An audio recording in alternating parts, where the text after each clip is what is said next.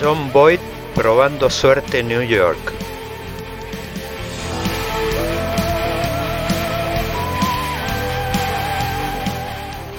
La mano justiciera de John Wayne matando a Liberty Balance.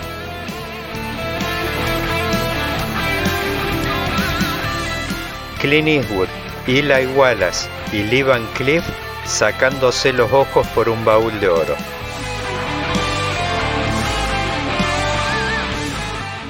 El duelo inolvidable entre Henry Fonda y Charles Bronson.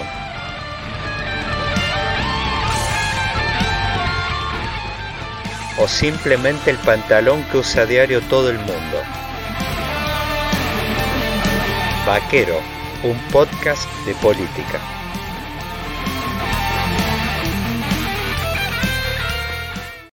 Bienvenidos al cuarto capítulo de Vaquero, un podcast de política. Con las dos dosis de AstraZeneca en el bolsillo, hoy me hago una escapada a Portugal para conversar con el rockstar de la ciencia política Andrés Malamud. Usaremos como disparador el reciente resultado de las elecciones alemanas que definirán la sucesión de Angela Merkel, pero luego quizás terminemos charlando sobre las internas en Olavarría.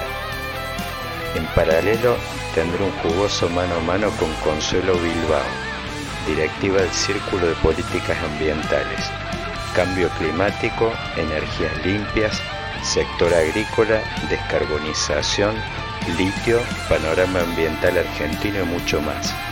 Ajustarse bien los cinturones para este viaje inolvidable.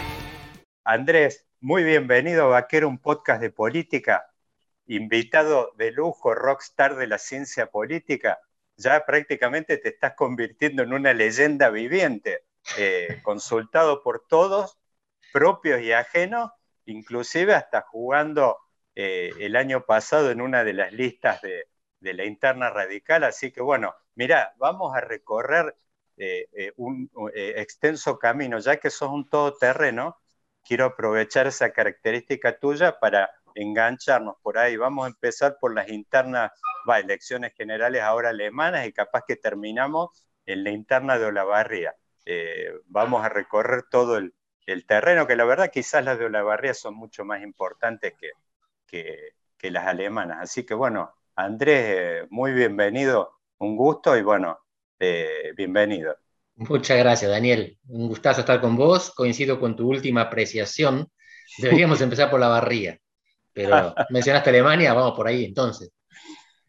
Che, vos sabés que, bueno, mira, se me ocurría viendo los resultados, justo una columna que publiqué hace unos años, de, eh, a ver, la socialdemocracia en Alemania había entrado en una suerte de ostracismo de la época de Schröder, que es, eh, fíjate, un tema que vamos inclusive a, quizás a caer en algunas cosas que tocó Torre anoche, en el, reportaje Compañía. En aquel momento Schroeder eh, hizo unos acuerdos que recuerdo que de flexibilización laboral, es como que reconocieron modalidades de trabajo que en aquel momento le llamaban precario en Alemania, y eso prácticamente le costó a la socialdemocracia un ostracismo de, de 15 años, porque, bueno, una de las cosas que acordaron eh, de, no tener los sindicatos aumentos de salarios como por 10 años, como que, es más, después empezó la socialdemocracia a perder elecciones hasta de local en las regiones esas del noroeste industrial eh, alemán, eh, y bueno, y después del otro lado de la otra gran trinchera alemana, vos ves la CDU teniendo su peor elección prácticamente de la época eh, de la, de la posguerra, las dos fuerzas concentrando un 50% de los votos. Ahí una de las primeras cosas que se me ocurre por ahí preguntarte cómo estás viendo, es como que da la impresión que los dos principales componentes del sistema político alemán están débiles hoy. ¿Se pueden armar coaliciones fuertes con componentes débiles o en una de esas la debilidad es aparente? ¿Cómo, cómo, cómo lo ves? Qué gran pregunta que haces con la cabeza en Argentina. Fascinante. empiezo por el principio. Era, dos bandas, la verdad que es bastante malintencionada. Estuvo clarísimo. Yo estaba, yo estaba en Florencia estudiando cuando empieza la reunión, las reuniones de la tercera ola. A partir de Tony Blair, lo que hacen es aburguesar la socialdemocracia. El laborismo no era socialdemócrata, pero algo parecido en Gran Bretaña, y se van juntando con, con Jospin, con Schroeder, con Fernando Enrique Cardoso, con Bill Clinton. Y algunas de esas reuniones las hacen en Florencia cuando, cuando yo estaba allá, no conmigo, en presencia. Así que para definir qué es la socialdemocracia alemana, es la tercera vía. Son los tipos que aceptan el capitalismo y lo quieren suavizar. Para vos sugerías que de ahí pasaron al ostracismo. Yo lo quiero relativizar, porque la socialdemocracia fue gobierno todo este tiempo.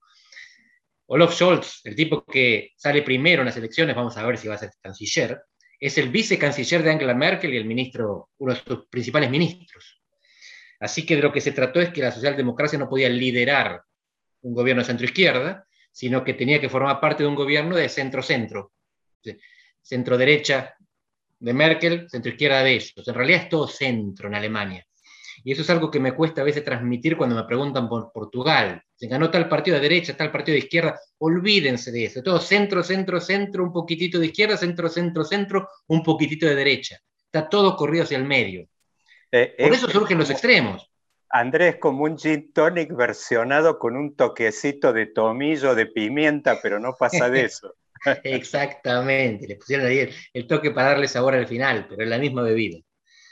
De ahí surgen las izquierdas, las extremas de un lado y del otro, que en esta elección en Alemania se hundieron también, porque los dos partidos que hicieron una buena elección también están en el centro algo, el Partido Liberal y el Partido Verde.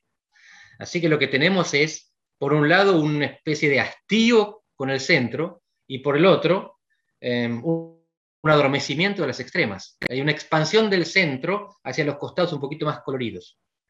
Y esto lo estamos viendo en todos lados. En Europa, próspera a pesar de la pandemia, no en América Latina. Allá tendremos otra discusión. ¿Qué tipo de coalición puede dar lugar? Este, Angela Merkel, su despedida, se habla de todos los colores posibles, la coalición jamaica, la coalición semáforo, la coalición alemana, en función de que cada partido tiene un color determinado. Todas las coaliciones posibles menos una incluyen a la socialdemocracia. Así que es muy factible que sea un socialdemócrata el próximo canciller. Pero aquí quiero dejar algo en claro. Recién leí a un gran periodista argentino que decía, Angela Merkel no logró designar a su sucesor, no consiguió que imponer al sucesor. Pero eso no existe acá en Europa, imponer al sucesor. Estas son democracias abiertas. Angela Merkel se retira, tiene su partido, pero no es que se daba la vida por la JET, por el tipo que era el candidato de su partido. Le importaba probablemente bien poco. Y tiendo a creer que representa mejor a Angela Merkel, el candidato socialdemócrata, que el demócrata cristiano que la representa mejor, que la entiende mejor y que la continúa mejor. Así que esto centro recontracentro centrísimo, lo que se discute. Y por lo tanto, si la coalición va a ser fuerte o débil, no sé, pero la respuesta es, no importa, porque no hay en discusión diferentes programas de país para Alemania. Y tienen problemas serios, quiero que quede claro, tienen problemas serios porque Angela durmió el debate durante 16 años. Entonces, es un país muy atrasado en términos de digitalización, muy avanzado en términos, eh, muy dije avanzado, no, retrasado en términos de digitalización, retrasado en términos de propiedad. Los alemanes alquilan, mientras en Portugal hay récord de segundas casas, que es decir, los trabajadores tienen casa de vacaciones. En Alemania, la clase media alquila, no tiene casa propia. Y ni hablar del problema de las madres que no trabajan. En Alemania está culturalmente mal visto que las mujeres con hijos trabajen, las llaman madres cuervo, una palabra específica en alemán incomprensible, para maltratarlas. Y faltan creches, infantarios, jardines de infantes, etc. Es una sociedad, en muchos aspectos, nos parecería a nosotros, primitiva. Súper organizada. Pero le faltan un montón de cosas. Y eso no está en debate. A, ver, ahí yo, esto que comentabas, inclusive ese déficit, entiendo que se lo ves en cuanto a la infraestructura, la matriz energética, ese tema de digitalización, comentan mucho, vos cruzás ya Polonia inmediatamente y tenés una banda de tres o cuatro veces la velocidad que del lado de, Alemania, y como da la impresión, eh, es como en ese viejo eje de la época de la guerra con Japón, da la impresión como dos países que tienen eh, sociedades que articulan eh, estructuras tremendamente atrasadas con, por supuesto, modernidad en, en ciertos aspectos y qué sé yo, no sé, aparato industrial, todo es como que son como países en ese aspecto como muy, muy diferentes y difíciles de comparar con otros. Ahora, yendo al, punto este que planteaste, digo, vamos a aprovechar para ir, para ir saltando, que vos decías, es como que eh, es muy difícil leer la política alemana en clave de estos personalismos al estilo, che, eh, eh, voy a ungir, no sé, Cristina Máximo, cosas de ese tipo, eso es impensable. ahora, en este sistema, que es como que el sistema ya es de centro en sí, más allá del piloto que tenga oportunamente, es como que el auto es de centro y lo puede comandar por ahí uno con un tinte más de derecha, de izquierda, pero es como que el sistema corre por ese lado. Saltamos a América Latina un poco. Da la impresión que este sistema que se está acomodando en aquel vaticinio de Ditela como bicoalicional en Argentina, yo todavía no sé, no me animo a afirmarlo en el sentido que da la impresión, por, son apenas dos o tres elecciones, que parece como que se está encaminando a estabilizarse ahí en esa zona.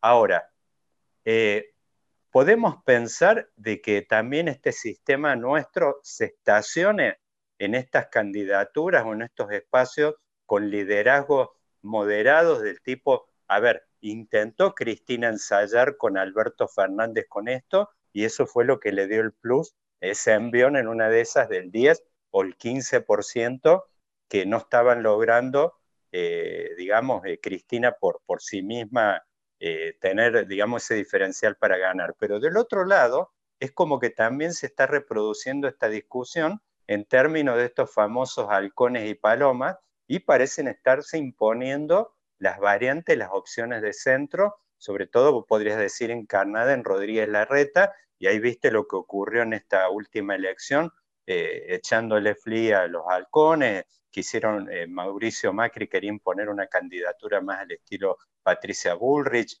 quería mandarla a María Eugenia Vidal a la, a la capital.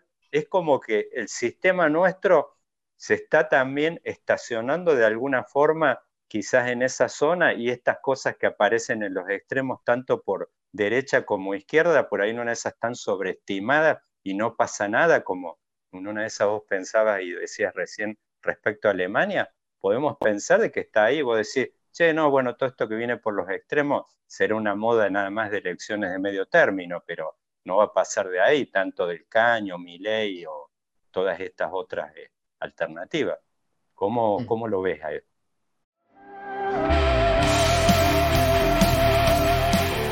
John Boyd probando suerte en New York. Empiezo por el fondo y después paso a la forma. Recién hablábamos de que en Alemania no hay alternativas para un sistema que funciona. O en Argentina parece no haber alternativas para un sistema que no funciona. Todos fracasan. Y sin embargo, lo que vos destacabas recién es notable, que es la estabilidad de la representación política. Ahora, cuando Ditela pensaba en esto, él buscaba ideologías y creía que la estabilidad se iba a dar cuando hubiera un partido de izquierda y un partido de derecha, o si querés, una coalición de izquierda y una coalición de derecha. Y lo que yo observo es que la estabilidad del sistema de partidos argentinos sigue siendo sociológica más que ideológica. Y Juntos por el Cambio hoy representa lo mismo que representaba antes el radicalismo, y el peronismo kirchnerista representa lo mismo que representaba antes el kirchnerismo. Eh, perdón, el peronismo. ¿Qué es el no peronismo? ¿Qué es Juntos por el Cambio? Es la alianza urbana pampeana. ¿Qué es el kirchnerismo peronismo? Es la alianza suburbana periférica, el norte y el sur el norte grande y la Patagonia. Eso se mantiene inmutable. Y esta coalición que hoy gobierna puede dentro de dos años presentar a Máximo candidato o a Mansur. Y son dos cosas ideológicamente opuestas, pero sociológicamente afines. Suburbano y periférico. Periférico no es despectivo, se refiere a la localización geográfica del voto. Y del otro lado tenemos algo parecido. Vamos a seguir teniendo a la alianza Mendoza-Córdoba-Capital fuertísima, donde Schiaretti es una excepción local, pero donde Juntos por el Cambio arrasa las elecciones como quiere, y a esto se suma la provincia que queda en el medio. Andrés, eh, a ver, ah, quiero, aportarte por ahí una nota de color quizás para definir en mayor profundidad la palabra periférico. Me parece que fueron interesantes estos videitos que están apareciendo de Mansur, un turco de confesión católico maronita y festejando sus cumpleaños con empanadas kosher y, rabinos de invitados. Realmente son las cosas... Completamente ecuménico. Son, todas las cosas típicas que ves en cualquier visita que haces al conurbano profundo o, o, lo que yo he vivido, ahora estoy acá en Córdoba puntualmente, son las cosas de color que uno vive en los lugares del interior y no me sorprende para nada donde está todo demasiado mezclado. Es eso, es eso. Y eso es un componente sociológico fundamental y estable, que no es ideológico. Y no es que la ideología ahí es secundaria, es irrelevante. Porque la misma base electoral, la de Menem y la de Cristina. Y Menem fue senador de Cristina como Cristina fue senadora de Menem. Ahí, Andrés, me gustaría eh, hacer un doble clic un poco en este tema, porque justo el otro día charlando con un amigo también en común y colega, Julio Burman, eh, él eh, hizo mucho hincapié en el tema de este segmento que está apareciendo dentro de Juntos por el Cambio, que con, donde los límites con el peronismo, inclusive las membresías, prácticamente están borradas inclusive al punto que yo tengo muchos amigos de cambiemitas, ojo, no uno solo, muchos tengo. Y, eh, y, una de las cosas que noto, y acá en Córdoba en especial, que es como que tienen un cierto resquemor con la reta, eh, en el sentido de que vos comentaste la sociología, vamos a salir un poco de las cuestiones formales a mí me parece que en esto que planteaste vos en ese eje, eh, de que podrías decir la, eh, urbano, uno podría decir capital más eh, el interior de la provincia de Buenos Aires, no sé, Pergamino, después obviamente el interior de Santa Fe, de Córdoba, todo eso que aparece esa alianza cava más interior, pampeano, me da la idea que hay cosas ahí en ese espacio que eh, él me decía, bueno, la verdad, tienen todos carnet inclusive, La Reta, El Origen, Ritondo, Santilli, eh, y no solo carnet, sino estilo y cosas, y que yo noto con muchos amigos cambiemitas que tengo, y acá en Córdoba especialmente, que lo miran de costado, y esa es una de las cosas que me hace generar algunas dudas respecto a su proyección, que uno daría la idea, quien se sienta en Uspallata hoy antes de Bolívar, creo, es el candidato natural del no peronismo. Es como que en esa silla, más allá de quien esté, de la Rúa Macri, quien se sienta ahí es candidato natural. Y daría la impresión de que si esta experiencia, con este último intento, como podrías decir, con la guardia, ha sacado la guardia republicana en este momento el peronismo. Detrás de ellos no hay más nada.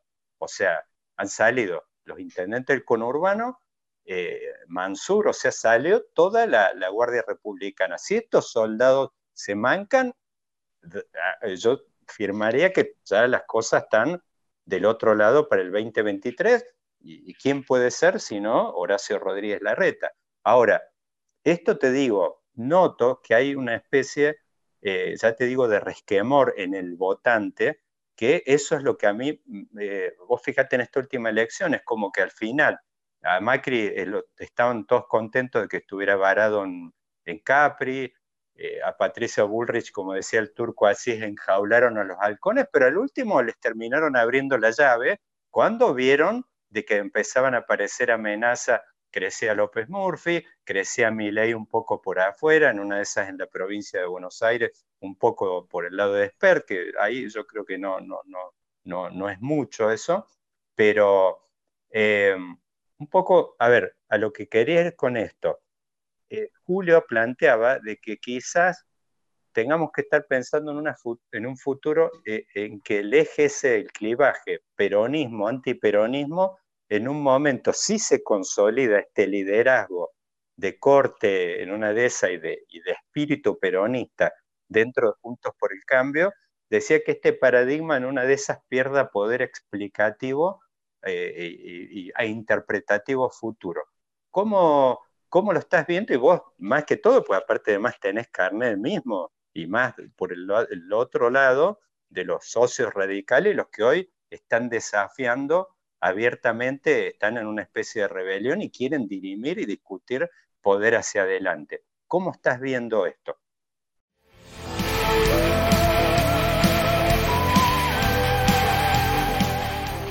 La mano justiciera de John Wayne matando a Liberty Balance.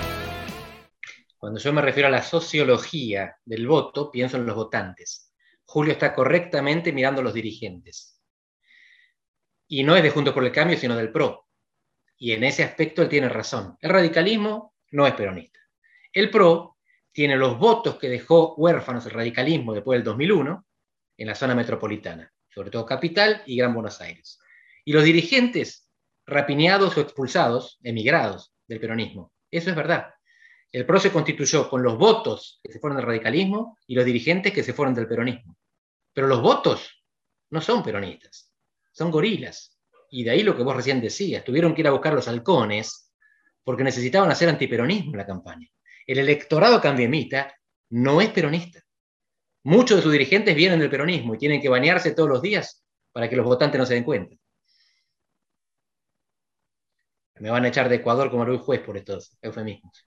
No, no, no, no, porque, a ver, creo que estamos en una zona y entiendo bien claro dónde vas y digo, me parece que fue nítido en el cierre, en el final de la campaña, que, eh, ya te digo, estaban muy cómodos que estaba Macri en Capri eh, guardado y la verdad es que no sé cómo, pero digo, lo, han llamado visiblemente, eso eh, es, te, lo, te lo firmo. Ahora, digo, en esta evolución, vos eh, eh, te imaginás de que esto pueda llegar a producir algún tipo de cisma dentro de Juntos por el Cambio, esta tensión, o se va a resolver dentro, es decir, ¿quién sería el que tiene, por ejemplo, fíjate, voy, voy a ir puntualmente, Córdoba ahora, fíjate una cosa, esta grieta que hay, ¿qué pasa? Pasó la interna, ¿Qué ocurre? Los votantes de Negri, que están más de la zona, como dirías recién en esa metáfora de los bañados y perfumados, eh, coinciden más con, obviamente, y simpatizan con el liderazgo de Macri. Eh, y por supuesto, es que Areti está mirando eso ya con bastante, yo te diría, picardía, y está empezando a adquirir un perfil de halcón.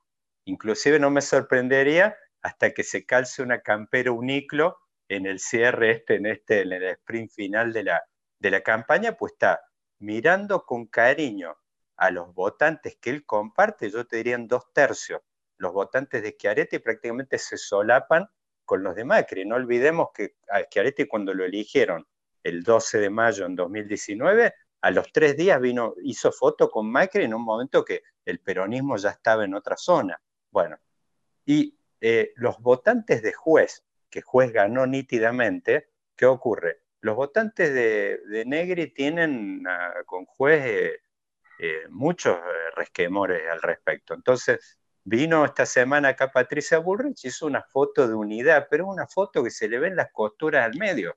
Es como que hay muchas dificultades para componer, para componer esa foto de unidad. ¿Qué puede aportar en este aspecto el radicalismo, este radicalismo? Porque ¿qué pasa? ¿Cuál es la novedad que tenemos hoy? El radicalismo de 2015 fue un radicalismo que toreó y en la interna Macri salió 95 Macri y después, no sé, Sanz con Luca 2% y Elisa Carrió creo que 3, no sé, era una cosa así. Pero hoy aparece un radicalismo 60-40, inclusive están en la cuenta ahora fina en la provincia de Buenos Aires, que en una vez el radicalismo, eh, con manes a la cabeza, pasa ese piso del 40% y discute. ¿Qué puede aportar en esto? A ver, el radicalismo aporta lubricante para esto que te digo yo, esa foto que se le ve la costura de Juntos por el Cambio, o aporta en una de esas, eh, puede ser peligroso en el sentido de, de, generar una tensión mayor a la que ya tenías en el sentido de que vos decís, hoy, sobre todo con Santilli más manes en la provincia, esa es una foto que eh, se arma naturalmente, eh, es una, a ver, lo que te diría yo, es una foto que suma o es un 2 más 2 en una de esas que resta. ¿Cómo, cómo entra ahí, cómo lo estás analizando.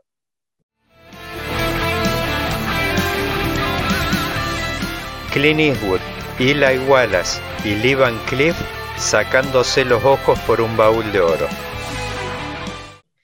El radicalismo no es un actor unificado. Y de hecho, eso complica la definición de juntos como una coalición. Una coalición es un acuerdo entre partidos. En la provincia de Buenos Aires vemos que el PRO y el radicalismo compitieron y ahora integran la lista. Pero en Córdoba, Santa Fe y Capital no fue así. Porque había listas en las cuales había PRO y radicales y otras listas en las que también había PRO y radicales. Córdoba es un caso típico, ¿verdad? De Loredo se enfrentaba a Negri y Juez se enfrentaba a Santos. Pues no es exactamente pro, pero algo por el estilo. Así que lo que vemos es que hay más amalgama que coalición. Los partidos están separados y mezclados, separados entre ellos y mezclados con los demás. En la provincia de Buenos Aires en particular, Facundo Manes aportó votos que no hubieran estado, que no hubieran bancado junto por el cambio si él no estuviera. Es decir, que el radicalismo aportó, no voy a decir volumen político, que está muy de moda, aportó votos que quizás se quedaban en casa y los aportó para dentro de la coalición. ¿Cómo va a ser la foto hoy? Preguntas vos. Esa es la pregunta. Yo creo que va a ser una foto sin, sin ruido, sin costuras visibles. Pero de eso se trata justamente, de que sea una alianza que suma, como lo fue la de Macri con Sanz, con Lilita, no como lo fue la de Aníbal Fernández y Julián Domínguez en el mismo año, 2015. Pero esto está estudiado. Los politólogos Ernesto Calvo y algunos otros lo que hicieron fue analizar en qué condiciones unas pasos competitivas mejoran la performance posterior y en qué caso la empeoran. Y tiene que ver con códigos, códigos previos y el cumplimiento de esos códigos. En este caso, hasta ahora, entre Santilli y Manes hay buena química. Y entre los partidos hay acuerdos que se respetaron. Por supuesto que siempre hay ruidos. Pero la impresión que da es que es una suma que suma. Bueno, ahí, por eso yo quería volver a tu eh, metáfora, más allá de que digo, nadie nos puede criticar por eso, pero digo, me parece que en 2015 tenía un color muy nítido y un olor muy nítido eso, que vos podrías decir, en un clivaje era un antiperonismo nítido.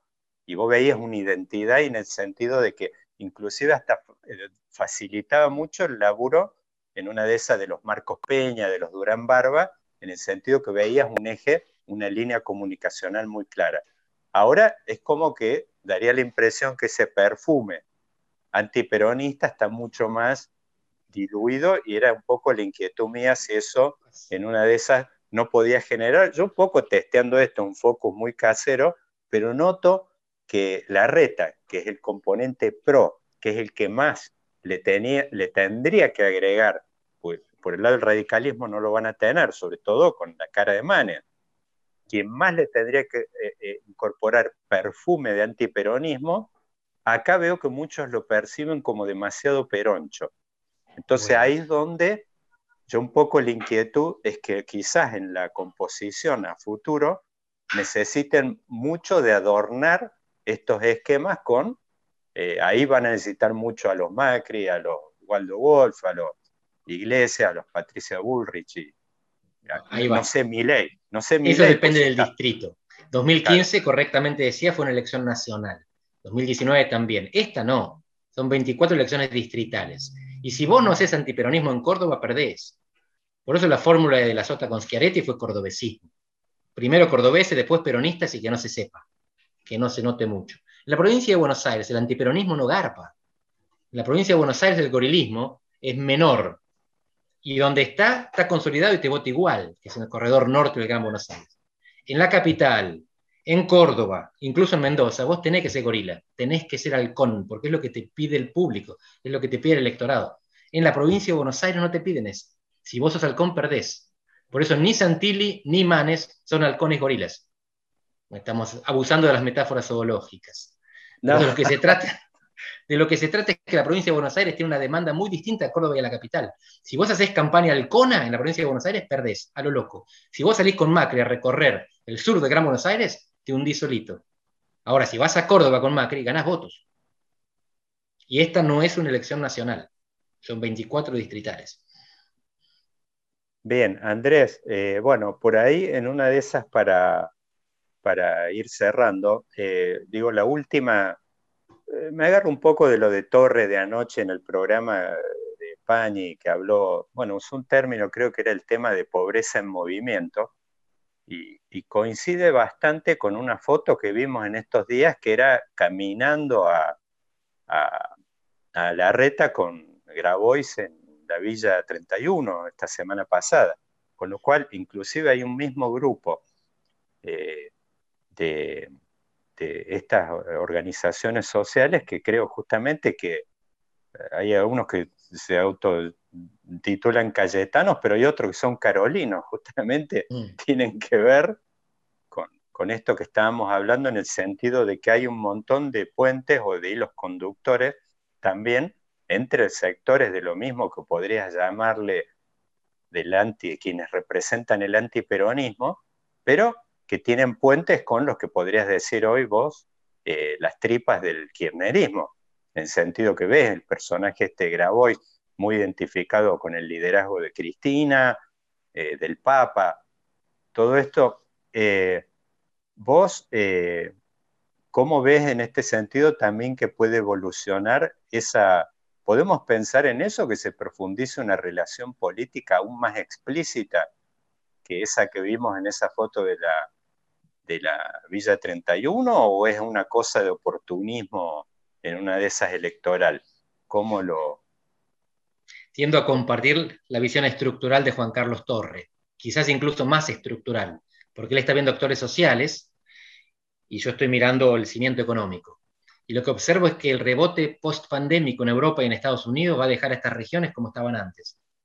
América Latina la va a dejar destrozada, con un nivel de informalidad económica y laboral a niveles que no conocíamos. Y eso que la informalidad en Perú es el 70% y en Argentina está bordeando el 50%. Vamos a salir rotos de la pandemia. Y esto significa que la economía privada formal no va a contratar suficiente como para alimentar a un porcentaje necesario, importante de la población. Y por lo tanto la economía popular va a ser fundamental en los años que vienen para evitar que la gente se vaya al crimen, sobre todo el narcotráfico, pero no solamente el narcotráfico, está lleno de opciones dentro del mundo informal criminal. Así que de lo que se trata es de luchar en ese, en ese borde de la informalidad para formalizar todo lo posible desde una economía que no es aquella a la que estábamos acostumbrados, con fábricas grandes contratando. Eso no va a pasar en los próximos años. Y por lo tanto, esto es una admisión del gobierno de Juntos en la ciudad de Buenos Aires, que la economía que viene es una economía basada en organizaciones sociales y no en sindicatos.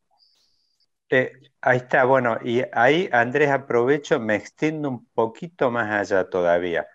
¿Y a cuánto estaríamos para que los propios sectores estos no digan y que avancen en, su propia representación política en el sentido de decirte, bueno, está bien, pero ya no queremos tener más representantes, eh, eh, digamos, no queremos estar más intermediados por viejas representaciones, como podría decir, hoy uno podría decir hoy que en una de esas el brazo político de las organizaciones sociales es el kirchnerismo. Hoy uno podría tener esta foto que, bueno, tomando un poco lo de Grabois acompañando a Cristina a su acto en tribunales en, su peor momento político.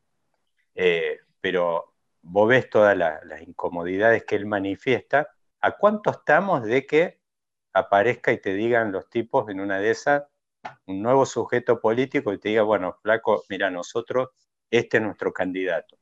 Yo, no sé, por decirte Grabois u, u otro. Bueno, voy más allá. Llevo a Torre a las últimas consecuencias. El Estado por el peronismo intermedia por arriba al capital y al trabajo. Los peronistas son los sindicatos y el Estado juega un poquito a su favor en la negociación con el capital. Pero el otro es el capital. Para la nueva economía popular y las organizaciones sociales, el otro es el Estado, es lo que decía ayer Torre, el alter, la contraparte. Por lo tanto, cuando el peronismo gobierne, el peronismo va a ser el otro para estos grupos. Ya no los representa. Se les opone. Y eso es muy interesante. Se está creando un nuevo actor social a partir de una nueva estructura económica. ¿Cómo van a ser ahora? Los peronistas no van a pedir al Estado que represente, que intervenga a su favor en la lucha contra los empresarios la lucha de estos trabajadores va a ser contra el Estado, que es su patronal. Y esto es muy interesante porque disocia al peronismo como gobierno del peronismo como actor social. Si esto complica o no en la Argentina que viene, veremos, seguramente la enriquece en términos analíticos. A ver, lo que te digo yo es que de entrada lo complica mucho al peronismo, que se suponía que siempre, a ver, era la, orgánica o la representación de los descamisados. Hoy la evolución de los descamisados, los descamisados están en otro lado y tienen otra representación, y en todo caso el peronismo pasa a ser, dentro de esta jerga tan de moda hoy, parte de la casta política. Exacto. El duelo inolvidable entre Henry Fonda y Charles Bronson. Juan Negri, nuestro colega, lo decía el otro día, para la juventud, hoy el kirchnerismo es el establishment. ¿Y cómo entraría ahí el nuevo, esta nueva, eh, esta, eh, este cambiemos o juntos en, reformulación? Eh, ¿Estaría apareciendo otro, sería también parte del establishment político o se está también revisando y discutiendo esto? Bueno, te voy a contar algo que veo, que me alegra y que no consigo explicar, que es el rejuvenecimiento del radicalismo. Así como en los 2000, en los 90 Menem reclutaba afuera celebridades y en el 2000 el PRO el que reclutaba afuera, ahora es el radicalismo. Y recluta también jóvenes. Vos tenés que ver los campamentos que hacen con más de mil militantes, las actividades compartidas y el sentimiento de pertenencia. Y yo me pregunto, ¿de dónde? ¿Por qué estos chicos cuando ven un discurso de Alfonsín y se la pasan viendo discurso de Alfonsín, lloran? Yo no lo sé. Lo que observo es que es el radicalismo el que está incorporando sectores juveniles en esta etapa, por un movimiento místico, que quién sabe de dónde viene, y que hace pensar que, que no es por mi ley. Claro que mi ley representa exitosamente un sector de jóvenes, varones, que votan en el distrito más próspero del país.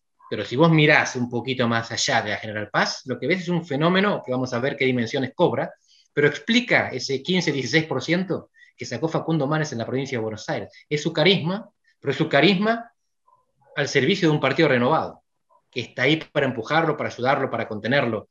No es un eh, líder providencial, es un líder carismático con una estructura partidaria que empuja.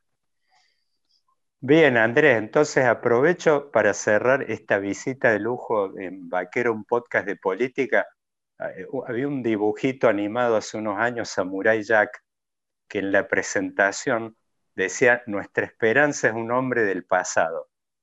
Jugando un poco con esto, bueno, parece entonces que el radicalismo quizás eh, pueda entrar en esta categoría Samurai Jack para lo que, para lo que viene por delante, ojalá. Así que bueno, te mando un fuerte abrazo, visita de lujo en este viaje a Portugal. Gracias, Andrés. Muchas gracias a vos, Daniel. Hasta la próxima en persona y con vino. Fuerte abrazo. Bienvenidos al cuarto capítulo de Vaquero, un podcast de política. Con las dos dosis de AstraZeneca en el bolsillo, hoy me hago una escapada a Portugal para conversar con el rockstar de la ciencia política Andrés Malamú usaremos como disparador el reciente resultado de las elecciones alemanas que definirán la sucesión de Angela Merkel, pero luego quizás terminemos charlando sobre las internas en Olavarría. En paralelo tendré un jugoso mano a mano con Consuelo Bilbao, directiva del Círculo de Políticas Ambientales, Cambio Climático, Energías Limpias, Sector Agrícola, Descarbonización, litio, panorama ambiental argentino y mucho más. Ajustarse bien los cinturones para este viaje inolvidable. Consuelo Bilbao, muy bienvenida a Vaquero, un podcast de política. Eh, no me gusta mucho eh, hablar de currículums con los, eh, digamos, con, con, los entrevistados, con quien charlo en estas salidas, porque en general todos tienen, ya te digo, un currículum abundante, el tuyo. Eh, cuenta un poco cómo nos conocimos y va a dar algunas pistas relativas al currículum. Eh, nosotros en una oportunidad, justo, bueno, estábamos en la administración tributaria de la provincia de Buenos Aires y te conocimos, te visitamos, en aquel momento estabas en Greenpeace, una gran organización eh, medioambiental e internacional y conocida por un montón de acciones eh, hasta de espectacularidad que desarrollan en, no sé, en los mares, en, en, la Antártida, se han visto películas eh, inolvidables. Eh, y nosotros en aquel momento estábamos muy embalados en la provincia con instalar el tema de la fiscalidad, la tributación verde, y fuimos a estudiar modelos a Suecia, a Estados Unidos, y generamos algunas propuestas de ley en aquel momento para ser instaladas en la provincia de Buenos Aires. Ese yo diría que es el primer cabo suelto que lo propongo a modo un poco de eh, contar y cómo llegamos a, contactarnos de nuevo. hoy vos desde otro lugar, que es también, yo diría, una ONG, que es el Círculo de Políticas Ambientales, seguís muy vinculada al tema, pero es como que en el medio, ya te digo, tiro este cabo suelto y tengo otros dos que uno, yo en mi, en mi perfil de las redes, siempre me presento antes que politólogo como motoquero. Yo soy un motoquero antes que politólogo, no solo por la cantidad de kilómetros de viajes que he hecho con este, sino que también es un poco el espíritu mío, que es un poco el de explorar, indagar más a nivel del piso. En el año 2019, este famoso actor Iwan McGregor hizo una gira eh, que hicieron desde Ushuaia hasta Los Ángeles con motos eléctricas y vehículos de soporte, camionetas eléctricas. Y hay un tema que destacar, un documental espectacular que se ven imágenes de la Argentina, de la Patagonia, de Chile, bárbara, donde Iwan McGregor habla mucho de un concepto, instalaron todos eh, dispositivos de carga a lo largo de toda la ruta hasta Los Ángeles, recargaban las motos, motos que no, no todavía muy experimentales, inclusive las camionetas. Ahora vi que esta marca se llama Rivian, que es una marca que está en Michigan, están largando ya en serie estas camionetas que se van cargando, no sé si con el movimiento o cuando frenan, creo, no, me, no recuerdo, pero eh, insiste mucho ahí Juan McGregor con su compañero de ruta alrededor de un concepto que es la huella de carbono, que ese es un tema que me gustaría, he visto muchas cosas tuyas en las redes. Y después por ahí el otro cabo suelto, que llegamos hasta hoy prácticamente al, presente, que es este tema del coronavirus, que es como que, no, diría que el tema medioambiental estaba olvidado, pero sí es como que el coronavirus, más allá de que eh, no, no tengo claro, no sé si está aclarado el nexo entre la pandemia y las cuestiones medioambientales, pero es como que el tema medioambiental de nuevo se puso sobre el tapete y vemos en Estados Unidos una administración que entra muy fuerte, por lo menos con esta bandera a nivel discursivo, inclusive lanzando paquetes vinculados al tema de, hablan de la eh, descarbonización, hablan del tema de eh, paquetes de asistencia para desarrollo de edificios verdes, infraestructura verde. Así que bueno, yo te digo, te propongo, Consuelo, es como que tiré tres cabos sueltos, los impuestos, la huella de carbono con las motos y este tema de la agenda de Biden, es como que me parece que tenemos ahí un montón. Bienvenida. Bueno, gracias Daniel. Eh, buenos días, buenas tardes a, todos, a los oyentes. Eh, sí, eh, la pandemia lo que, lo que vino a traer es un poco la, la reconfiguración de la agenda política y económica y de nuestro modelo de desarrollo. Em, empezando por, el lado de la pandemia, lo que nos está sucediendo es que eh, de la pandemia vinculado a los temas ambientales, eh, es que grandes líderes de opinión, y, ya no solo los que estamos vinculados al sector ambiental, sino que empieza ya a, ser transversal a todos los sectores, al sector productivo, a, los sectores económicos. Bueno, los grandes referentes de opinión, no sé, hablo Bill Gates, em, no sé, Harari, em, de eh, editorialistas del Financial Times, o sea, de distintos ámbitos están, empezaron eh, este, a sostener y a, comunicar durante la pandemia que la pandemia era una antesala a, una crisis mundial que, podemos tener con el cambio climático, ¿no? Que el gran desafío que tiene la humanidad es el cambio climático. Bueno, y el cambio climático, en definitiva, ¿quién es el señor climático? ¿no? Porque todos hablan de cambio climático. El cambio climático, ahora podemos hablar, está vinculado con la huella de carbono, está vinculado con lo que está pasando con toda la política que está lanzando Biden, porque Biden retoma el acuerdo de París, que son las, el acuerdo de París, perdón, que son las negociaciones eh, internacionales eh, en materia de cambio climático en Naciones Unidas, que, este, el anterior Donald Trump era negacionista de la cuestión climática.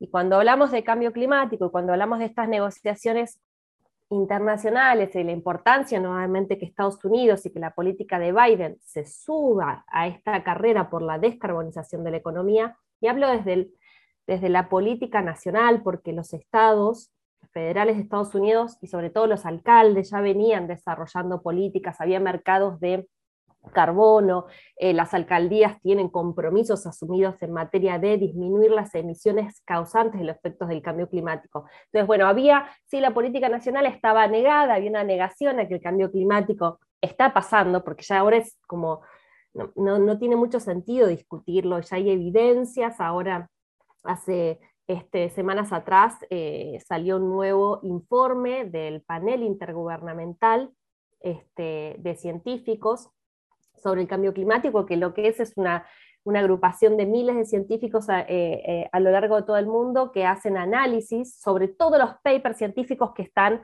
circulando en todas las regiones y en todos los continentes del planeta sobre mitigación o adaptación al cambio climático. Y lo que se busca es hacer reportes sobre esa ciencia e investigación y se hacen como unos em, informes que evalúan todo lo que hay disponible y en base a eso se sacan grandes conclusiones que no hay, digamos, lo que se venía diciendo en los 90 sobre la cuestión climática, que hoy está en auge por la pandemia, eh, y que empezamos a ver el vínculo un poco naturaleza y a mirar qué pasa con nuestro modelo de, eh, nuestros sistemas de, producción, nuestra matriz energética, este, que nos cruza desde cómo vivimos, qué consumimos, cómo comemos. Bueno, que con la pandemia, ¿qué pasó? Mm, eh, se supone, porque tampoco está muy claro, pero se supone que muchas veces los animales silvestres que viven en condiciones de, eh, de, hacinamiento debido a la deforestación y debido a los cambios de uso del suelo, eh, empiezan a estar más, que antes estaban en la selva o estaban muy lejos o, tenían su hábitat natural, hoy están más en relación con el ser humano y pueden ser transmisores de, este, bueno, de vectores, de virus, que antes al estar en, sistemas este, más alejados no tenían tanto vínculo. Eso es lo que se relaciona el... Perdón, perdón, Consuelo, ahí me gustaría parar un segundito, que es eh, eh, plantearte lo siguiente, vos justo mencionaste como una palabra mágica en este momento, que es cambio climático. Eh, ahí es como que hay una especie de distribución de responsabilidades en, en este plano, donde eh, por lo me acuerdo lo que he visto en las tablas, es como que los grandes generadores de, emisiones contaminantes eh, son por ahí Estados Unidos y China. Son como los dos grandes villanos de la película en este plano y bueno, no debería sorprender porque tiene que ver con el tamaño de sus economías y de sus aparatos. Obviamente en el caso de Estados Unidos no, no eh, es conocido por todos por ahí el tema de que como que han tenido una política de, dispendio, diría inclusive, es como que los gobiernos han tenido una política de tener petróleo barato para uso eh, no solo de,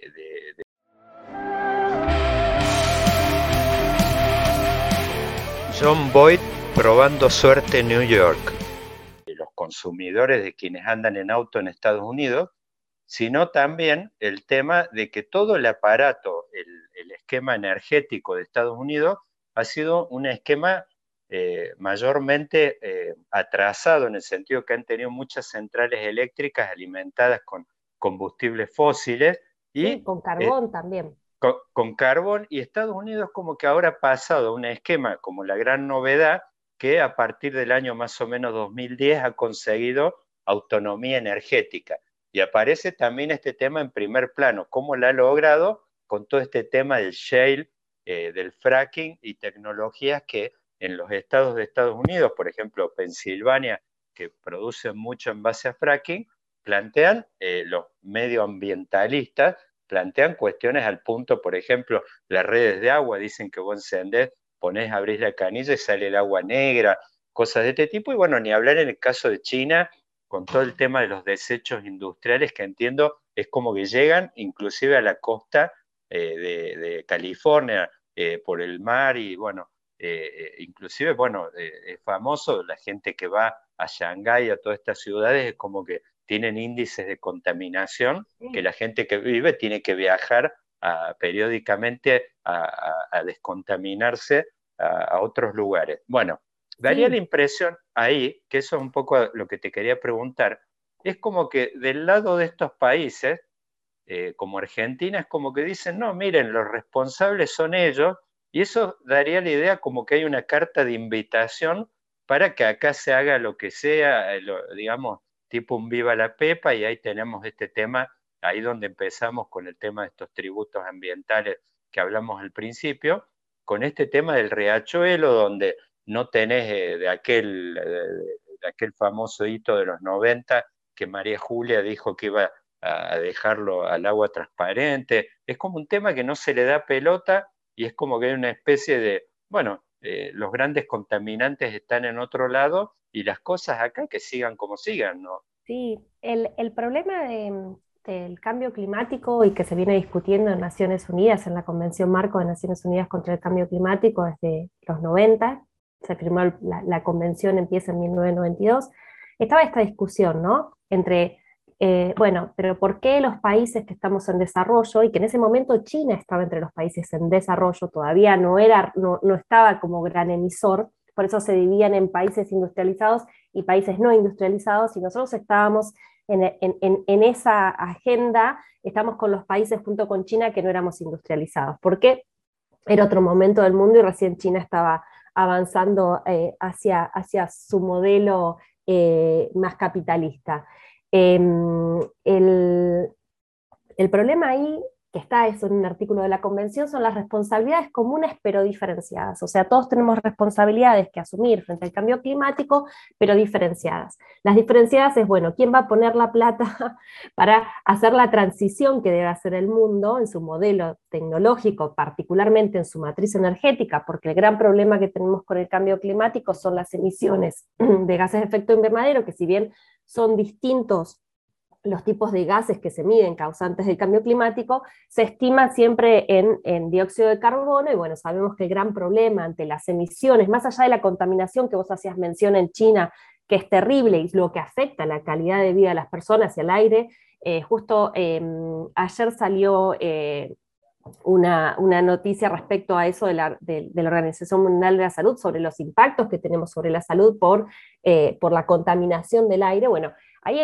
hay, una, directa vinculación justamente con la quema de combustibles fósiles que hacemos para la energía, que la energía, digo, no solamente es prender la luz, la energía nos cruza en, todo nuestro modelo, desde la movilidad que, usamos, este, cómo producimos, eh, lo que consumimos en nuestra casa, o sea que el, mundo eh, eh, evoluciona a partir de la energía. Entonces el problema es, bueno, ¿cuál es nuestra matriz energética? Bueno, nuestra matriz energética ha sido en base a combustible fósil y que está comprobado que eh, es el gran causante, y cuando hablamos de combustible fósil, bueno, obviamente petróleo, carbón, que es el más sucio de todos, el más contaminante, y gas, ¿no? En esas tres grandes líneas.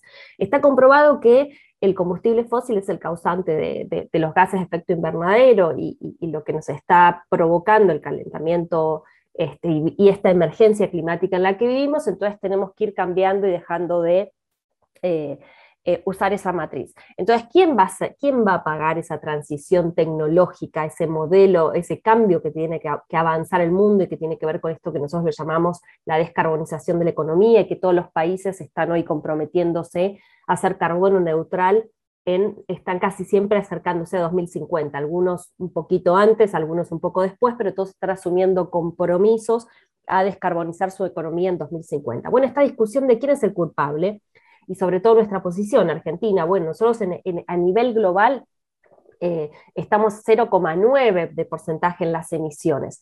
Pero lo que es verdad es que la atmósfera y, el, y, los problemas que nos afectan, eh, la, atmósfera es un bien común y como bien común está bien, hay otros que han emitido y que han generado emisiones y que han sido los responsables del el calentamiento global.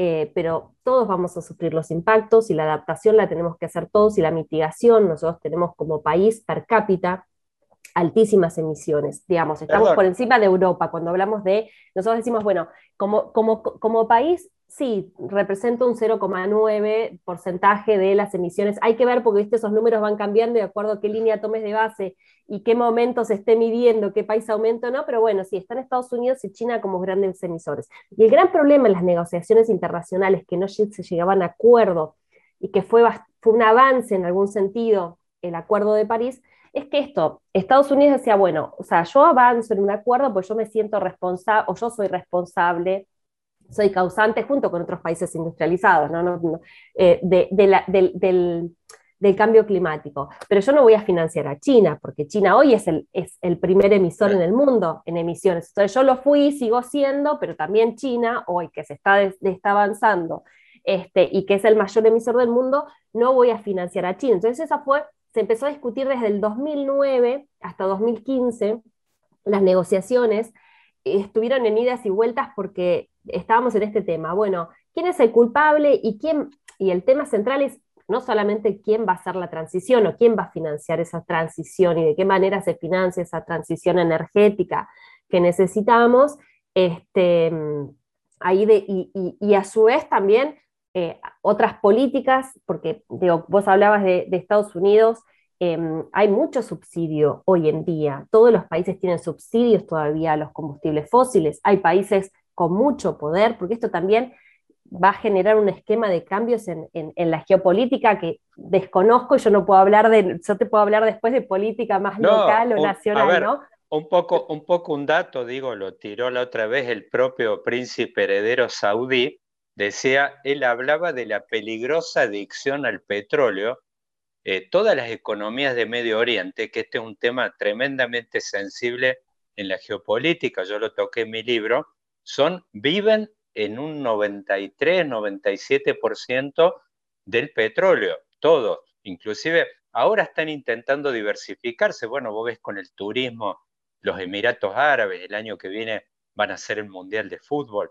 O sea, hay toda una política que ellos son conscientes totalmente de que cuando hablamos de un mundo, eh, el futuro, un mundo, digamos, post-carbono sería, eh, un mundo ya sin combustibles fósiles, bueno, eso para todas las economías de Medio Oriente, salvo, a ver, quizás Israel sea de los pocos casos que vos ves, tienen eh, tecnologías de punta, han logrado, cultivan en, prácticamente en el desierto, han logrado desarrollar industrias de biotecnología, un montón de cosas, pero bueno, hay países árabes que, ya te digo, ninguna economía de ellos eh, tienen una dependencia energética tremenda y quizás el único país de Latinoamérica muy eh, análogo a ellos es Venezuela, en ese aspecto, con toda una economía sentada sobre, el, eh, digamos, un sector productivo único prácticamente. energético. La mano justiciera de John Wayne matando a Liberty Balance.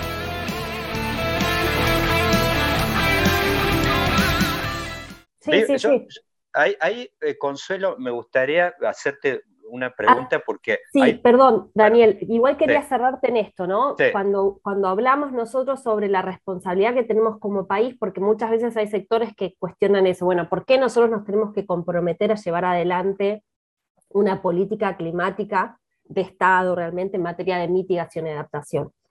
En materia de mitigación la tenemos que llevar adelante sobre todo porque nosotros per cápita, por los habitantes que tenemos, tenemos emisiones más altas que, en promedio que los países europeos. Entonces, está bien, por ahí si uno lo mide somos poquitos en relación a otras partes del mundo y por eso como país no tenemos una representación tan grande. Pero sí, eh, per cápita tenemos un, un nivel de emisiones muy alto que tenemos que bajarlo.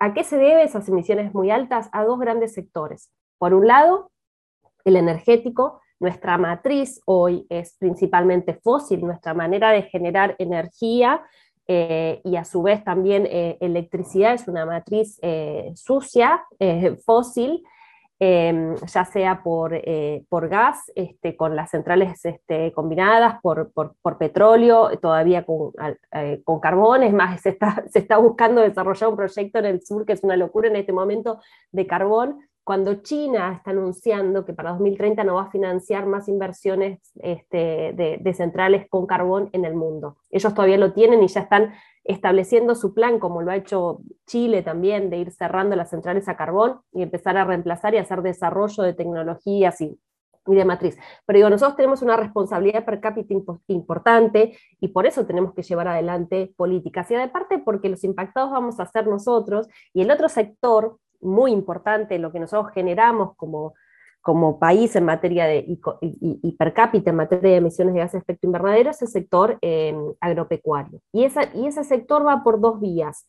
Y no hay que demonizarlo, porque también es como que se, se, se, viste, de pronto estamos en contra por ahí de un sector productivo que es el motor y el generador de divisas y del desarrollo económico de nuestro país pero tampoco podemos negar, ser negacionistas, que eh, como subsector, la ganadería es uno de los sectores que más emisiones genera. Y sumado a lo que lleva al cambio de uso del suelo, que el cambio de uso del suelo es la deforestación, en los que yo avanzo sobre eh, regiones de bosques nativos, para generar tanto procesos productivos, puede ser, no sé, agropecuario, soja o ganadería. Eso está generando y, todavía ha bajado mucho después de la Ley Nacional de Bosques Nativos en 2007, donde hubo un, un pico de deforestación altísimo, empezó a retroceder y hemos empezado a disminuir las emisiones eh, gracias a que hemos frenado la tasa de deforestación. Todavía continúa, estamos en el orden del 0,5 de la tasa de deforestación, pero lo que era en 2007 hemos bajado esa tendencia que venía en aumento de deforestación. Esas dos cuestiones, nuestra matriz energética y la deforestación vinculado también a ganadería, que es el primer subsector, cuando nosotros tenemos grandes sectores, que es el energético, el industrial, el de agro y uso del suelo, este, y el último de residuos, son esos cuatro. Esos se dividen después en transporte, en el consumo para industria, para vivienda. Bueno, cuando uno divide esa desagregación por otros subsectores, la ganadería también tiene, tiene una, importancia. Entonces, bueno, ahí, sí. ahí, te quería, ahí te quería preguntar, porque, a ver, es como que ahí tenemos tres sectores eh, muy sensibles eh, en Argentina y ahí es como, a ver, está el tema de la eh, matriz energética. Yo habitualmente suelo, tengo bastante actividad en Paraguay y he visitado, ellos son una potencia, es más, no pueden usar los excedentes energéticos que tienen de Itaipú. Eh, acá, bueno, tengo entendido toda la matriz es más, todavía hay centrales, de hecho ahí en el conurbano hay varias que todavía siguen con unas tecnologías viejísimas ese es un tema donde, bueno, obviamente ahí tenemos un tema de agenda eh, eh, prioritario, pero hay otros dos que te quería eh, preguntar, que uno es el tema agropecuario. Vos tocaste ahí un tema que obviamente tiene una sensibilidad enorme. Yo vengo siguiendo hace un tiempo que ya, por ejemplo, bueno, Singapur es un caso, pero hay otros países asiáticos e inclusive en Estados Unidos ya están avanzando, que es eh, el tema que ya hay licencias para producir, en el caso de Singapur, están consumiendo esta carne de laboratorio que le llaman, que tengo entendido que es como un proceso que vos obtenés y, eh, digamos, como los, sabores y, y, podés reproducirla, que calculo en ese tipo, no sé, impresoras 3D, alguna cosa de ese tipo, pero bueno, ya está activo el consumo. Había dos firmas en California que vi, hay una de San Francisco, que ya están eh, habilitadas funcionando, y ese es un tema que en algún momento, pues tengo entendido, leí en algún momento que el tema agropecuario, sobre todo la ganadería, está con todo este asunto del metano, creo. Bueno, sí, claro. Ese, bueno, ese es uno. Y después el otro, que te quería también, que justo hablamos de las motos y autos eléctricos, que ahora aparece como un cambio de paradigma grande en el sentido de decir, de acá a 10 años, creo que inclusive en el paquete de Biden están los chinos también, que es abandonar los autos a combustible fósil y pasar a eléctrico 100%. Ahora, ahí hay un tema que me genera a mí mucha duda, que está alrededor de todo este tema de la cadena de valor que acá tenemos en el norte, el tema del litio, pero también te hace falta, eh, eh, tengo entendido que eh, el tema todavía está como que hay un un eslabón de la cadena todavía débil, que es el tema de la producción. Necesitas acumuladores, baterías, grandes baterías que tienen que necesitan una producción. O sea, yo no sé en qué medida esa sustitución, más allá, como decías vos, quién la paga la cuenta, y si además eh, la tecnología está claro que desde el punto de vista medioambiental va a ser una ganancia. ¿Es saltar a eso o si todavía es moda en una de esas? Eh, mira, hay los dos, temas. Em, voy, si querés, por ganadería y la carne de laboratorio. Eh, lo que sí está claro que de todos los, eh, del todo sector ganadero, la carne vacuna es la que más emite por, por, el, por el metano, ¿no? por, por la manera que tienen de los rumiantes. Em, frente al cerdo, al pollo, bueno, es la, es la que más eh, emite. Y también es claro que nuestra dieta tiene que ser una dieta eh, más equilibrada y que tenemos que consumir menos carne o desarrollar políticas. A mí, y más siendo argentina y, entendiendo, y yo trato de tener siempre una mirada más allá que me, trabajo en los temas de medio ambiente y, me interesa el tema ambiental y siempre está en mi mente, es lo, primero que viene dentro de mi em, régimen de creencias. Yo no me baso en las creencias este, veganas ni tampoco en las creencias de, eh, más eh, extremas. Em, la ganadería eh, es uno de los sectores que más valor agregado genera a nuestro país. es un sector que creo que lo que hay que buscar es que las las emisiones que produce el sector se mitiguen, vos podés vía forestación, como está planteado hoy por el plan de, de, agro y cambio climático, que es un sector que es la bioeconomía, que es un sector que hace en la Argentina más de 20 años que no crece, que está en estancamiento, y vos tenés por ahí una vía por el sector de, la, sector de cultivos forestales, por ejemplo, de mitigar lo que vos puedas tener con ganadería. Y sí me parece que lo que hay que garantizar, y eso eh, amo a los animales, es que que, lo, digamos, que la sanidad y que el proceso de la producción de esa carne del bicho sea en buenas condiciones. No puedes tener una, granja de, cerdos o un feedlot donde los animales no puedan ni moverse, donde los animales los, los críes, digamos, tienen, uno tiene que, tiene que buscar que esas condiciones eh, em, sean las más dignas dentro de, y, y luchar porque haya, por, la, la, sanidad eh, animal. Eso no, no, no, tengo duda, yo no, no, no, me gusta opinar sobre lo que debe comer una persona o la otra, y en eso no tengo... Ahora, mirándolo desde, el punto de vista ambiental, uno puede hacer eficiencia en, eh, en, en, en la producción ganadera. Eh, es difícil porque son este, cambios, muchos dicen más que técnicos, culturales sobre el modo de producir la carne, pero uno puede tratar de reducir emisiones eh, vía eficiencia en la producción eh, cárnica.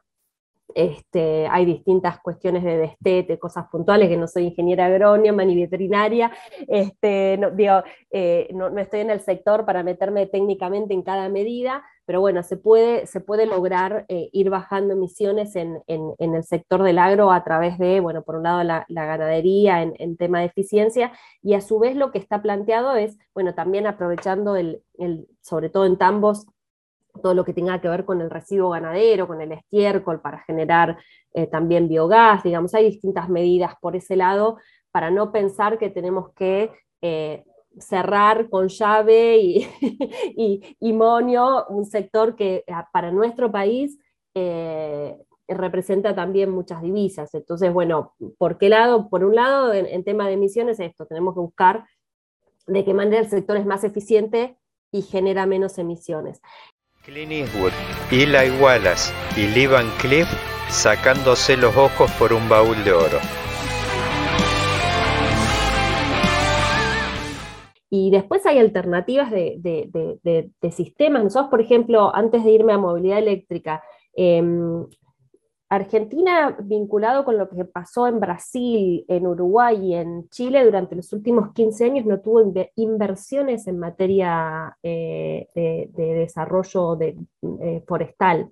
Eh, llegaron más de 25 mil millones de dólares a la región y Argentina no, no recibió un centavo de esas inversiones, bueno, porque no tenemos un marco jurídico acorde, porque tuvimos el conflicto con las papeleras, porque no tenemos, entonces, digo, hay, vos tenés sectores hoy que pueden ser, que, son sectores con mucho potencial, porque son sectores bajos en intensidad de carbono, porque lo que produce la madera y todo el sistema de, agregación del sector forestal, y hablo del sector forestal porque, por ejemplo, cuando uno mira el plan de acción de agro y cambio climático, eh, nadie piensa que se va a, sí se puede mantener estable el vientre, digamos, el, vientre, eh, las vacas, el, digamos, las vacas se podrían mantener estables y vos podrías crecer en eficiencia y producir más carne. Pero en realidad el sector y las proyecciones en, la misma visión de, de, lo que son las contribuciones nacionales en materia de cambio climático, son los compromisos que asume el país, presenta que el sector ganadero va a crecer. Entonces, si vos pensás que el sector, digo, esto más allá después de lo que de lo que quiera el mundo vegano, el mundo ambiental, esa es una proyección como productiva como sector país. Entonces, si vos pensás que vas a crecer como país y tenés una visión de que vos vas a seguir apostando a tu sistema ganadero, tenés que ver por dónde mitigás, por qué otros sectores. Bueno, uno de ellos es el forestal.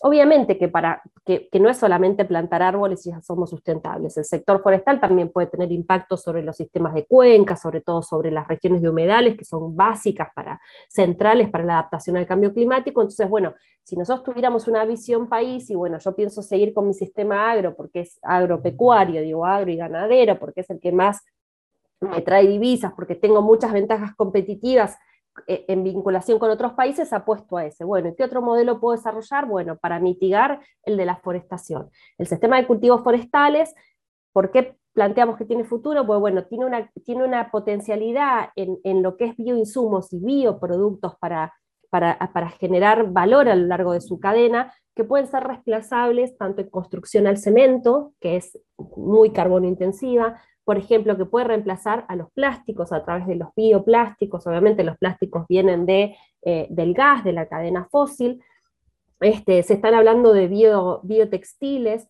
eh, se están hablando de, podés hacer también bioenergía eh, con el aprovechamiento forestal, bueno, hoy Europa hace mucha energía, sobre todo térmica más que eléctrica, proveniente de la biomasa, entonces vos tenés ahí una proyección de poder pensar sin irte a la carne de laboratorio. Sí lo, que, sí lo que está claro es que en nuestras dietas, y eso está recomendable, nosotros tenemos que consumir menos carne porque emite y tenemos que ir a una dieta más equilibrada. Para el que le gusta comerse un asado y, también quiere cuidar el, planeta, yo diría, bueno, tenemos que ir por estas vías. Bueno, pensamos en mejorar la eficiencia de la carne y pensamos en sectores como el forestal, que estuvo muy en el ojo de la tormenta con los sectores ambientalistas, eh, por la contaminación que generan, pero hoy las tecnologías están cambiando y lo que, lo que está claro es que lo que puede generar sectores como esos, eh, primero es garantizar y tener norma acorde, que son las cuestiones que tenemos que estar discutiendo. algo, perdón, Consuelo, algo a favor tuyo, quiero dejar bien claro que Consuelo no promueve el abandono del asado, digo, está claro. No, no, yo creo que hay que tener dietas equilibradas y creo que, hay que buscarle a cada punto, porque, digo, porque el asado también eh, genera valor agregado y, ese valor agregado después es lo que puede ir para educación, lo que va para salud, para lo que va para los investigadores de CONICET, lo que va para ciencia, digamos. Hay que tener en cuenta que nosotros tenemos sectores, eh, sectores productivos que hay que mejorarlo en eficiencia, pero también tenemos que, defenderlo. Yo en ese sentido eh, no, no soy anti carne. Sí trato de tener una dieta balanceada, de comer una sola vez a la semana, pero bueno, eso es personal. O sea, yo no voy a decir al mundo que tiene que comer. Y yéndonos al otro punto, que vos hablabas de la movilidad eléctrica y el litio, bueno, ahí entra otro componente en tema de movilidad sustentable. Los países en el mundo han tomado compromisos para, pasar a la, movilidad este, limpia, sin emisiones, de, digamos, dejar el motor, el motor diésel, eh, abandono, y sí, si hay plazos, eh, Europa tiene, tiene plazos para, 2030, o sea, y ahí hubo mucho cambio también en el valor, del, ya venían los autos híbridos, pero cuando China empieza también a hacer su desarrollo y a comprometerse con metas de, bueno, de abandono de el motor, la movilidad con motor este, eh, diésel, bueno, diésel, digo, con motor diésel, naftero, ¿no? Con, el motor de combustible fósil, este, empiezan a ya establecerse metas y el mundo va a, abandonar la movilidad. Ahora ahí empieza, empezó, empezamos hablando de movilidad eléctrica. La movilidad eléctrica tiene que ver con las baterías, que obviamente en eso también hay desarrollos de la tecnología va muy rápido. Chile es uno de los casos pioneros en desarrollo, sobre todo en transporte público con movilidad eléctrica, porque vos también tenés que hacer centrales de carga, y la movilidad eléctrica, para que, lo que importa de la movilidad eléctrica es que, te, que, puede ser a base de, energía limpia, porque si vos tenés como acá, nosotros tenemos, tenemos este, electricidad, pero todavía con una matriz fósil. Eh, Chile está creciendo mucho porque tienen obviamente un desarrollo de energías renovables este, eh, mucho eh, más potente que el nuestro, con valores mucho más económicos para generar la energía eléctrica en base a renovables. Eh, y ellos tienen un desarrollo de la movilidad eléctrica para el transporte público y están avanzando muchísimo, son pioneros no solo en la región, sino que también en el mundo en materia de movilidad. Y claro, y, ahí tenés el tema de las baterías de litio. Ahora, las baterías de, litio se vienen utilizando para la, electrónica en, el mundo, este, ya hace muchos años, todo lo que usamos de las tablets, nuestros celus, bueno, sabemos que son todos con, con litio. Y ese mercado, el que le genera el valor agregado al litio, son 10 países. Argentina tiene, lo que tiene es fácil acceso a ese litio, porque, no sé, Australia tiene el litio en, roca, entonces, este, eh, pero tiene mucho también, pues a veces se dice que nosotros somos los, los, que tenemos los grandes reservorios de litio, sí, de litio en, en Salmuera somos de los, los que tenemos el, mayor reservorio justo con Bolivia y, y Chile. Pero ¿qué pasa? Que acá eh, no deja, el valor agregado no está acá, ese, ese litio que se saca no es refinado en nuestro país y competir hoy con Corea, con China, con Japón en, en, ese sentido, en la, agregación de valor, no, no, no, lo sé, muchas veces es como que estamos tarde, pero por ejemplo, en Chile lo que tienen establecido es que un porcentaje de lo que se saca de, de, litio tiene que hacer cierta cantidad, cierta agregación de valor en el mismo país, digamos, hay, hay distinto, no me, también es técnico, yo te, toco todos los temas así de, pero el, el tema del litio es el, el, refinado, que bueno, que haces este, sobre, sobre el litio para que se pueda usar en las baterías y acá lo que se saca, se, saca y se termina este, refinando en, en y, en otros países, obviamente. Consuelo, Consuelo, digo, para no abusar demasiado de tu tiempo, pero eh, y de, digo, aprovechar, obviamente que esta va a ser la primera, porque tenemos para hacerle doble clic a muchos de los temas que tocamos hoy en Vaquero, un podcast de política, pero me gustaría por ahí para cerrar, eh, de aquel momento que nos conocimos, que creo que fue hace 14 eh, años ya, éramos tan jóvenes en aquel momento, de aquel grupo eh, de administradores, nosotros en este caso, que fracasamos con el intento de instalar una agenda de tributación verde en aquel momento en la provincia de Buenos Aires y que la verdad estaba linkeada directamente, eh, era, a ver, había dos cuencas ahí, pero que era la del eh, Riachuelo y la del Reconquista, pero nosotros teníamos eh, obviamente en la, en la cabeza el tema de atacar directamente el Riachuelo y vimos la posibilidad de juntar. En aquel momento no era que renegábamos de, eh, yo me acuerdo eran eh, como eh, herramientas de comando y control que le llamaban y estas otras que eran con incentivos económicos. Nosotros vimos la posibilidad de complementar por ahí la normativa. Si vos tenés que tomar estos últimos 14 años de la Argentina, de aquel momento de que nosotros estábamos intentando con eso, ¿mejoraron las cosas en la Argentina con el tema de la agenda medioambiental o estamos peor que en aquel momento en este punto de arranque. El duelo inolvidable entre Henry Fonda y Charles Bronson.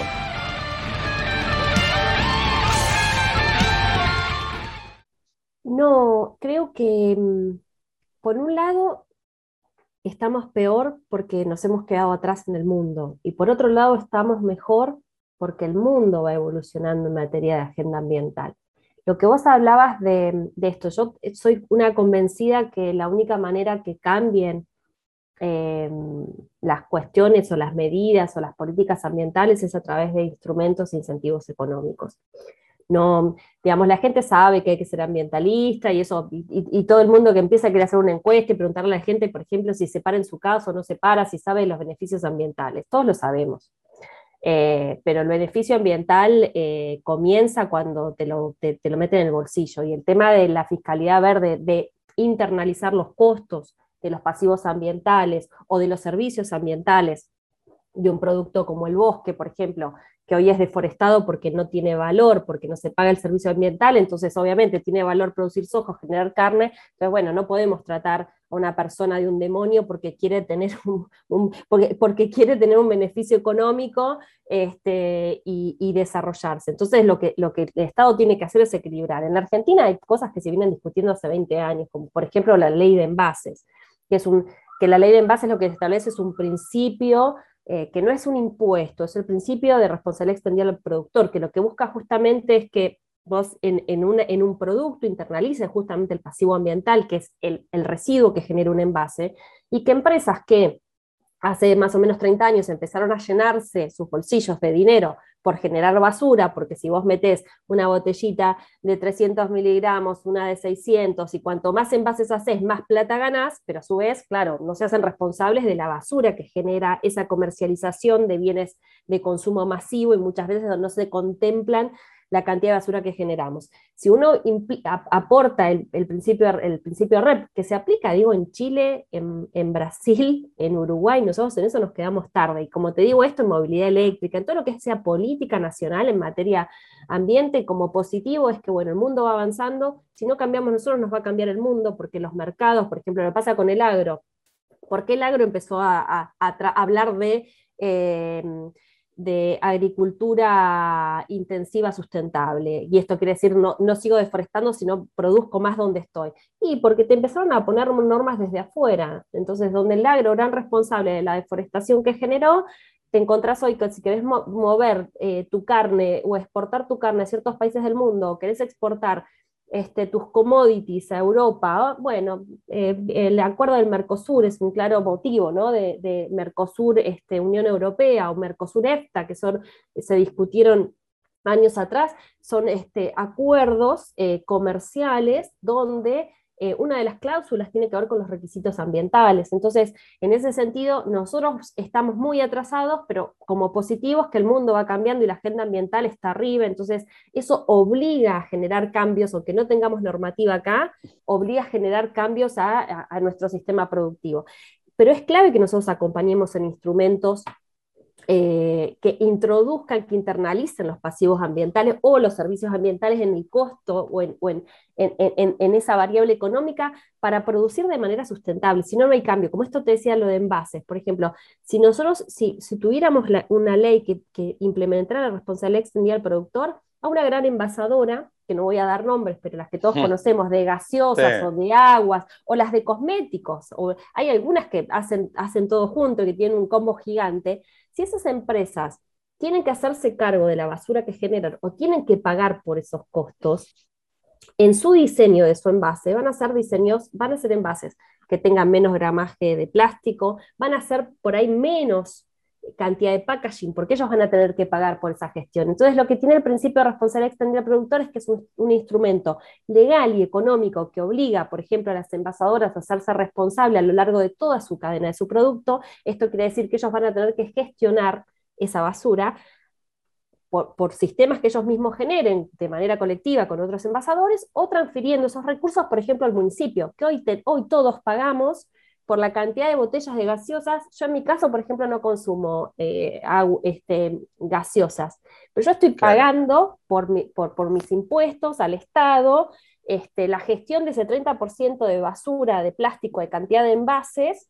Em, cuando en el mundo se está aplicando este sistema y está avanzando muy bien, donde las empresas tienen que hacerse responsables. Pero insisto, no es para cobrarles un impuesto más a la empresa, es para que la empresa tenga un incentivo. Hoy, hoy le sirve a una, una envasadora gigante, este, cuanto más basura genera, más vende.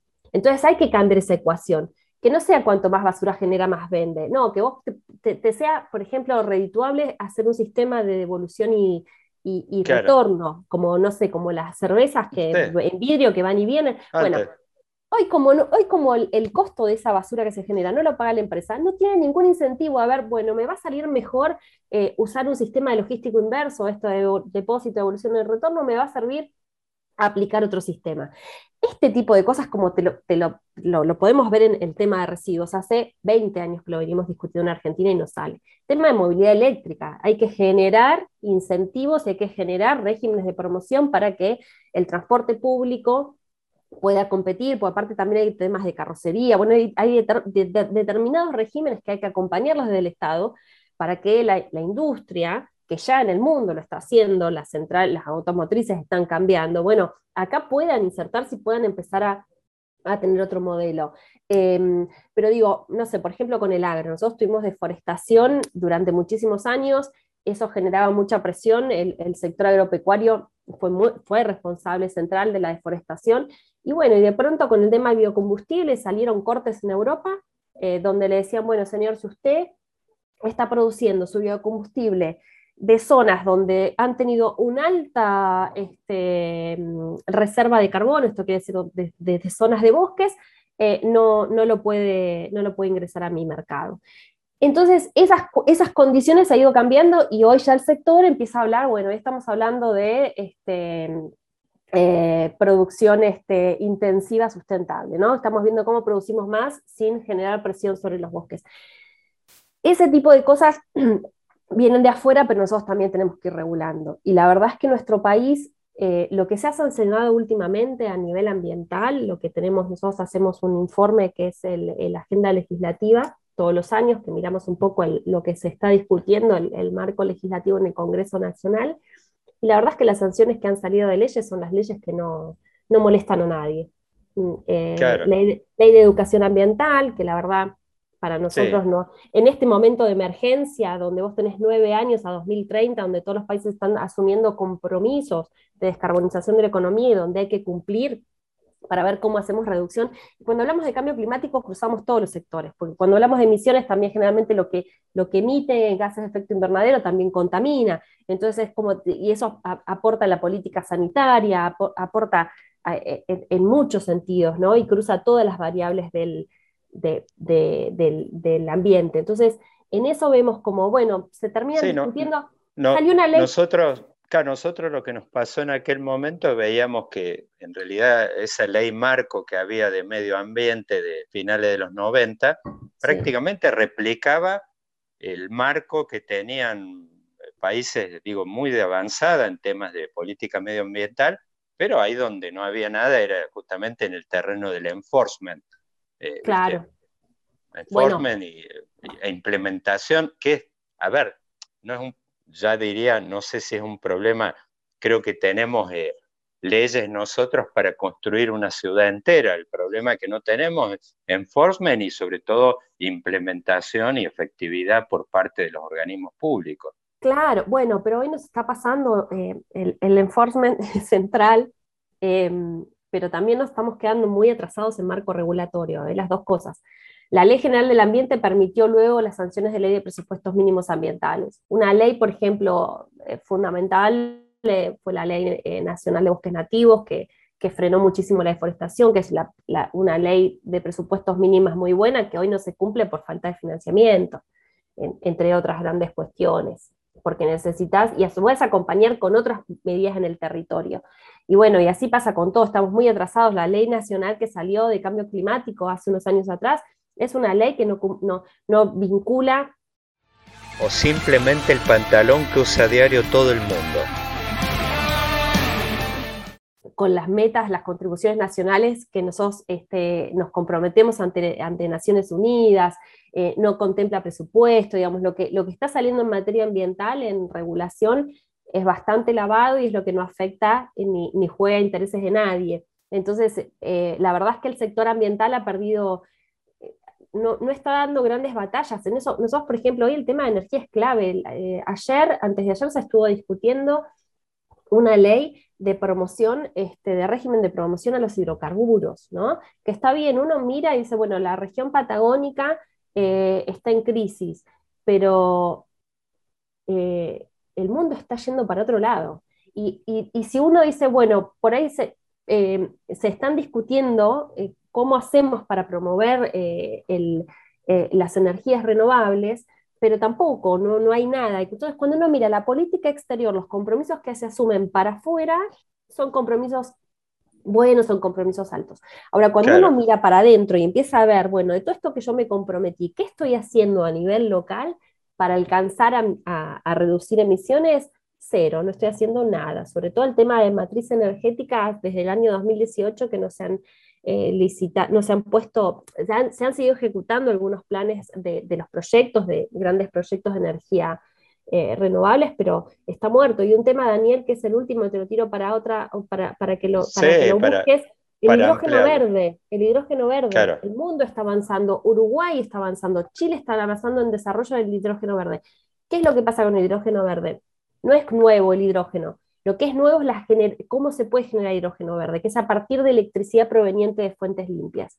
Bueno, en ese marco, Chile tiene un valor de generar energía limpia, energía eléctrica mucho más bajo que nosotros. Entonces eso lo hace más competitivo y lo va a hacer más competitivo para generar hidrógeno verde y mover el mundo. El mundo está pensando sobre todo la movilidad a través de hidrógeno verde y, complementar con movilidad eléctrica. ¿Y qué tiene el hidrógeno verde? Que a diferencia de la movilidad eléctrica, Em, no necesitas este, tanta infraestructura como necesitas por ahí para las cargas de las baterías, de litio, etcétera, etcétera. Entonces, vos podrías mover, por ejemplo, trenes con hidrógeno verde sin necesidad de hacer toda esa, esa, esa, esa infraestructura en electricidad. Entonces, el mundo está pensando en hidrógeno verde, nosotros tenemos, estamos, todavía se puede, si, si se empiezan a, a, a, generar regímenes de promoción, eh, eh, todavía estamos en, digamos, la carrera por el hidrógeno verde recién comenzó, pero la verdad es que a nivel nacional estamos discutiendo qué hacemos con las energías renovables, si vamos a desarrollar energías renovables acá. Eh, la tecnología ya fue, digamos, generada hace 30 años. Ya es una ola que, claro, ya es una ola que pasó. Eh, bueno, nos quedamos entonces, gracias Consuelo, nos quedamos con un título que dejamos como la puerta entreabierta para el próximo encuentro, que eh, es hidrógeno verde. Nos quedamos con ese título, esa puerta la vamos a abrir eh, más, eh, digo, ampliamente en el próximo encuentro. Consuelo, gracias por tu aporte a Vaquero, un podcast de política. Que tengas un muy buen día. Gracias. Chao, Daniel. Buen día.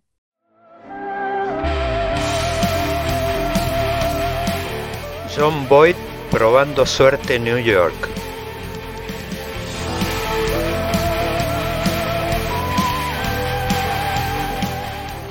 La mano justiciera de John Wayne matando a Liberty Balance.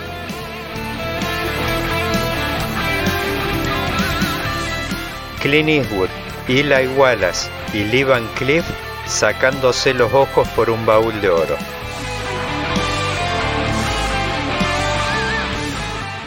El duelo inolvidable entre Henry Fonda y Charles Bronson.